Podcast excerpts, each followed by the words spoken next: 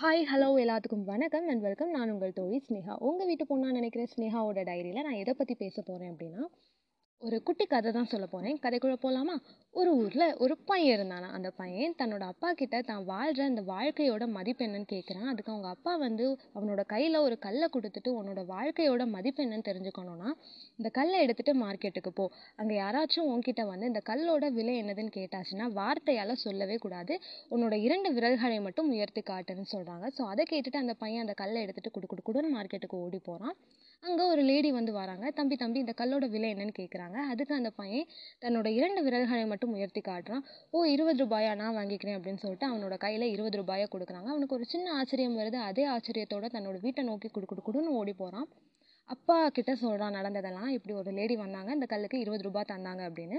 அதுக்கு அவங்க அப்பா ஓகே தம்பி நல்ல விஷயம்தான். அடுத்ததாக அதே மாதிரி இன்னொரு கல்லை கொடுத்துட்டு இப்போ நீ இந்த கல்லை எடுத்துகிட்டு ஒரு மியூசியத்துக்கு போ. அங்கேயும் யாராச்சும் இந்த கல்லோட விலை என்னன்னு கேட்டாச்சுன்னா வார்த்தையால் சொல்லவே கூடாது.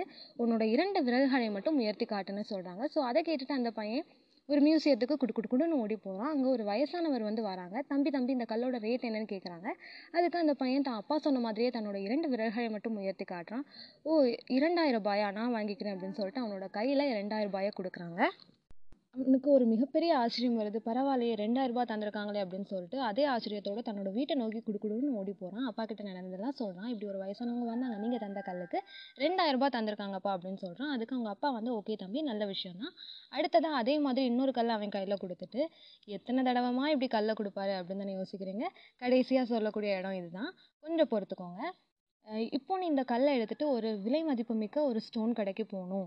அங்கே யாராச்சும் இந்த கல்லோட விலை என்னன்னு கேட்டாச்சுன்னா வார்த்தையால் சொல்லவே கூடாது. உன்னோட இரண்டு விரல்களை மட்டும் உயர்த்தி காட்டு அப்படின்னு சொல்கிறாங்க ஸோ அதை கேட்டுட்டு அந்த பையன் அந்த கல்லை எடுத்துகிட்டு குடு குடு குடுன்னு ப்ரீஷியஸ் ஸ்டோன் ஸ்டோருக்கு போகிறான் அந்த கல்லை கையில் வச்சுட்டு கடைக்குள்ளே நடந்து போயிட்டு இருக்கான். ஒரு கவுண்டரில் நின்று ஒரு அண்ணா வந்து அந்த கல்லை பார்த்தோன்னே துள்ளி குதிச்சு ஓடி வராங்க.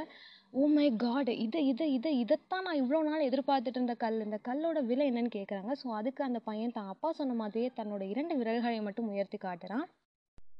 ஓ ரெண்டு லட்சமா நான் வாங்கிக்கிறேன் அப்படின்னு சொல்லிட்டு அவனோட கையில் ரெண்டு லட்சத்தை கொடுக்குறாங்க. அவனுக்கு மிகப்பெரிய ஒரு ஆச்சரியம் வருது. அவனோட வாய்க்குள்ள ஒரு திருப்பதி லட்டையே முழுங்குற அளவுக்கு வாயை திறக்கிறான். அதே ஆச்சரியத்தோட தன்னோட வீட்டை நோக்கி குடு குடு குடுன்னு ஓடி போகிறான் எப்படி ஓடி போகிறான் அதாங்க குடு ஓடிப் போகிறான் ஓடி அப்பா கிட்ட நடந்ததெல்லாம் சொல்கிறான் இப்படி ஒருத்தங்க வந்தாங்க. அவங்க வந்து இப்படி ரெண்டு லட்சம் தந்திருக்காங்கப்பா அப்படின்னு சொல்கிறாங்க இப்போ உங்களோட மைண்ட் வாய்ஸ் எனக்கு புரியுது? அப்படி என்ன கல்லாக இருக்கும் அப்படின்னு தானே யோசிக்கிறீங்க? ஆனால் அந்த கதையில் முக்கியமான விஷயம் அந்த கல் இல்லை. அவங்க அப்பா கேட்குறாரு இப்போ உனக்கு புரிஞ்சுச்சா தம்பி? உன்னோட வாழ்க்கையோட மதிப்பு என்னன்னு? உன்னோட வாழ்க்கையோட மதிப்பு அப்படிங்கிறது ஒன்று நீயே எந்த இடத்துல வச்சு மதிக்கிறியோ அதை பொறுத்து தான் இருக்குது அதை நீ தான் முடிவு பண்ணணும். இரண்டு ரூபா கல்லா அல்லது இரண்டு லட்சம் மதிப்புமிக்க கல்லான்னு. நம்ம பண்ணக்கூடிய விஷயம் நம்மளை சுற்றி இருக்கிற சில பேருக்கு பிடிக்கலாம் சில பேருக்கு பிடிக்காமல் கூட இருக்கலாம். அவங்க ஏதாச்சும் நினப்பாங்களோ இவங்க ஏதாச்சும் நினப்பாங்களோ அப்படின்னு பயந்து பயந்து வாழ்ந்த வாழ்க்கையெல்லாம் போதும். இனிமேல் இருக்கக்கூடிய வாழ்க்கையை நமக்காக வாழ ஆரம்பிப்போம். சே நாம்லாம் அழகாகவே இல்லைங்க. என்னங்க எனக்கிட்ட திறமை இருக்குது அப்படி என்ன தெரியும் எனக்கு சாப்பிட்றது தூங்குறது தவிர அப்படின்னு நம்மள பல பேர் யோசிச்சுட்டு தான் இருக்கோம். அட்வைஸ் கொடுக்குற அளவுக்கு பெரிய ஆள்லாம் நான் இல்லைங்க. பட் ஒரு ஃப்ரெண்ட் அவங்கக்கிட்ட ஒன்று சொல்லவா? உங்களோட திறமை என்னது அப்படிங்கிறத கண்டுபிடிக்கிறதுக்கு வெயிட் வெயிட் வெயிட் வெயிட் அது திறமை அப்படின்னு சொல்கிறத விட பேஷன்னு சொல்லலாம்.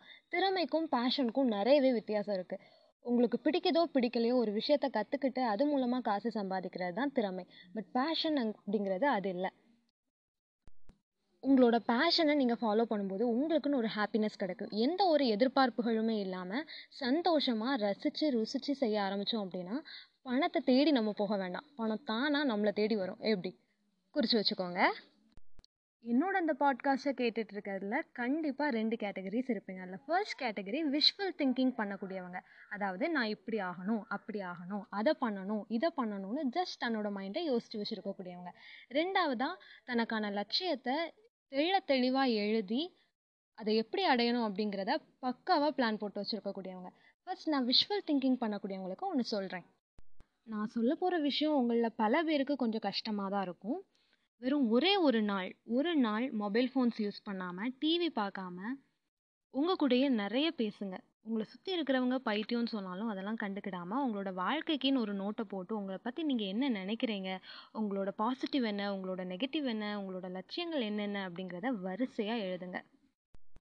கண்டிப்பாக இது எல்லாத்தையும் நம்ம பண்ண ஆரம்பித்தோம் அப்படின்னா நம்மளை பற்றி நம்ம இப்படி தான் அப்படிங்கிற ஒரு ஐடியா வந்து நமக்கு கிடைக்கும். இது எல்லாத்தையும் வெறும் ஒரே ஒரு நாளில் நம்மளால் செஞ்சு முடிச்சிட முடியுமான்னு கேட்டால் கண்டிப்பாக நம்மளால் முடியவே முடியாது. ஏன்னா நம்மளோட வாழ்க்கையை வந்து நம்ம செதுக்க ஆரம்பிக்கிறோம். ஸோ நம்ம சந்திக்கக்கூடிய புது புது நபர்களை வச்சு நம்மளோட வாழ்க்கையில் நிறைய லட்சியங்கள் வந்து மாறுறதுக்கான வாய்ப்புகளும் இருக்குது நம்மளோட லைஃப் அப்படிங்கிற நோட்டில் நிறைய கிறுக்கல்கள் இருக்க தான் செய்யும். அதையும் தாண்டி நம்ம மேலே நம்மளே நம்பிக்கை வச்சு எப்படி முன்னேறி வர்றோம் அப்படிங்கிறது தான் முக்கியம். ரெண்டாவதாக கோல்ஸை எப்படி அச்சீவ் பண்ணணும் அப்படிங்கிறத பக்காவாக பிளான் போட்டு வச்சுருக்கக்கூடியவங்க. இவங்கள பற்றி சொல்லணுன்னா ஒரு பாதையில் போயிட்டு இருக்கிற மாதிரி இருக்கும். ஆனாலுமே அவங்களுக்குள்ளாடி இருக்கக்கூடிய பயம் அப்பப்போ எட்டி பார்ப்பான். நம்ம போகிற பாதை கரெக்டு தானா அப்படின்னு நிறைய கேள்விகள் அவங்களுக்குள்ளாடி வரும். காலையில் மோட்டிவேஷன் லெவல் ஹண்ட்ரட் பர்சன்ட் இருந்துச்சுன்னா நேரம் ஆக ஆக அவங்களோட மோட்டிவேஷன் வந்து டவுன் ஆக ஆரம்பிக்கும். அவங்களுக்கு நான் ஒரு விஷயம் சொல்கிறேன் ஜஸ்ட் கற்பனை மட்டும் பண்ணிக்கோங்க. அவங்களோட பிரெயின்குள்ளே குட்டியோண்டு ஒரு செவுரு இருக்கான். அந்த செவரில் நிறைய சிதறல்கள் இருக்குது. அந்த சிதறல்கள் தான் உங்களை பற்றி நீங்கள் நினைக்கக்கூடிய எதிர்மறை எண்ணங்கள். இந்த கோல்ஸை அச்சீவ் பண்ண நம்ம ஸ்டார்ட் பண்ணிட்டோம். இது கரெக்டாக வருமா? எனக்கு இங்கிலீஷ்லாம் சுத்தமாக தெரியவே தெரியாது. அவ்வளோ பெரிய ஜீனியஸும் இல்லை. நான் எப்படி இதை பண்ண போகிறேன் அப்படின்னு உங்களுக்கு நிறைய கேள்விகள் வரலாம். அந்த செவருக்கு அந்த பக்கமாக நீங்கள் நினச்ச மாதிரி வரக்கூடிய உங்களோட வாழ்க்கை. ஸோ அந்த சைடு நீங்கள் போகணும் அப்படின்னா அந்த செவரை முழுசாக உடச்சா மட்டும்தான் போக முடியும். ஸோ உங்களுக்குள்ளாடி இருக்கக்கூடிய மிகப்பெரிய சக்தியை வச்சு அந்த செவரை டிஷும் டிஷும் டிஷும் டிஷும்னு உடைக்கிறீங்க. உடச்சி முடிச்சதுக்கப்புறமா அந்த சைடு நீங்கள் நினச்ச மாதிரி வாழ்க்கை இருக்குது ஸோ அதை பாதி நம்ம கற்பனை பண்ணிட்டோம் அப்படின்னாலே நம்மளால் கண்டிப்பாக அந்த கோல்ஸை அச்சீவ் பண்ண மாதிரி தான். மறுபடியும் மறுபடியும் சொல்கிறேன் அட்வைஸ்லாம் கொடுக்குற அளவுக்கு பெரிய ஆள்லாம் இல்லை நண்பா. ஏதோ சொல்லணும்னு தோணுச்சு சொல்லிட்டேன். இந்த கொரோனா காலகட்டத்தில் நம்மளை நாமளே பத்திரமா பார்த்துக்கணும். இந்த குவாரண்டைனில் குடும்பத்தில் இருக்கக்கூடிய எல்லாருமே சேர்ந்து இருக்கக்கூடிய தருணம். ஸோ இந்த தருணத்தில் இருக்கிறத வச்சு குடும்பத்தோட ஒவ்வொரு நிமிஷமும் ரசித்து ருசித்து சந்தோஷமாக வாழ ஆரம்பிப்போம். அப்படி வாழ ஆரம்பித்தோம் அப்படின்னா நம்மளோட வாழ்க்கை ஓஹோன்னு இருக்கும். உங்கள் வீட்டு பொண்ணாக நினைக்கிற ஸ்னேகாவோட டைரியில் செகண்ட் பேஜை நான் கம்ப்ளீட் பண்ணிட்டேன். ஸோ என்னோட அந்த பாட்காஸ்ட்டில் ஏதாச்சும் நிறை குறை இருந்துச்சு அப்படின்னா தாராளமாக இன்ஸ்டாவில் என்னை நீங்கள் ஃபாலோ பண்ணி உங்களுடைய கருத்துக்களை பதிவிடலாம். தேங்க்யூ ஸோ மச் இவ்வளோ நேரம் அழகாக பொறுமையாக சமத்தாக உட்காந்து கேட்டுட்டு இருந்ததுக்கு ரொம்ப ரொம்ப நன்றி. போயிட்டு வரேன். பாய்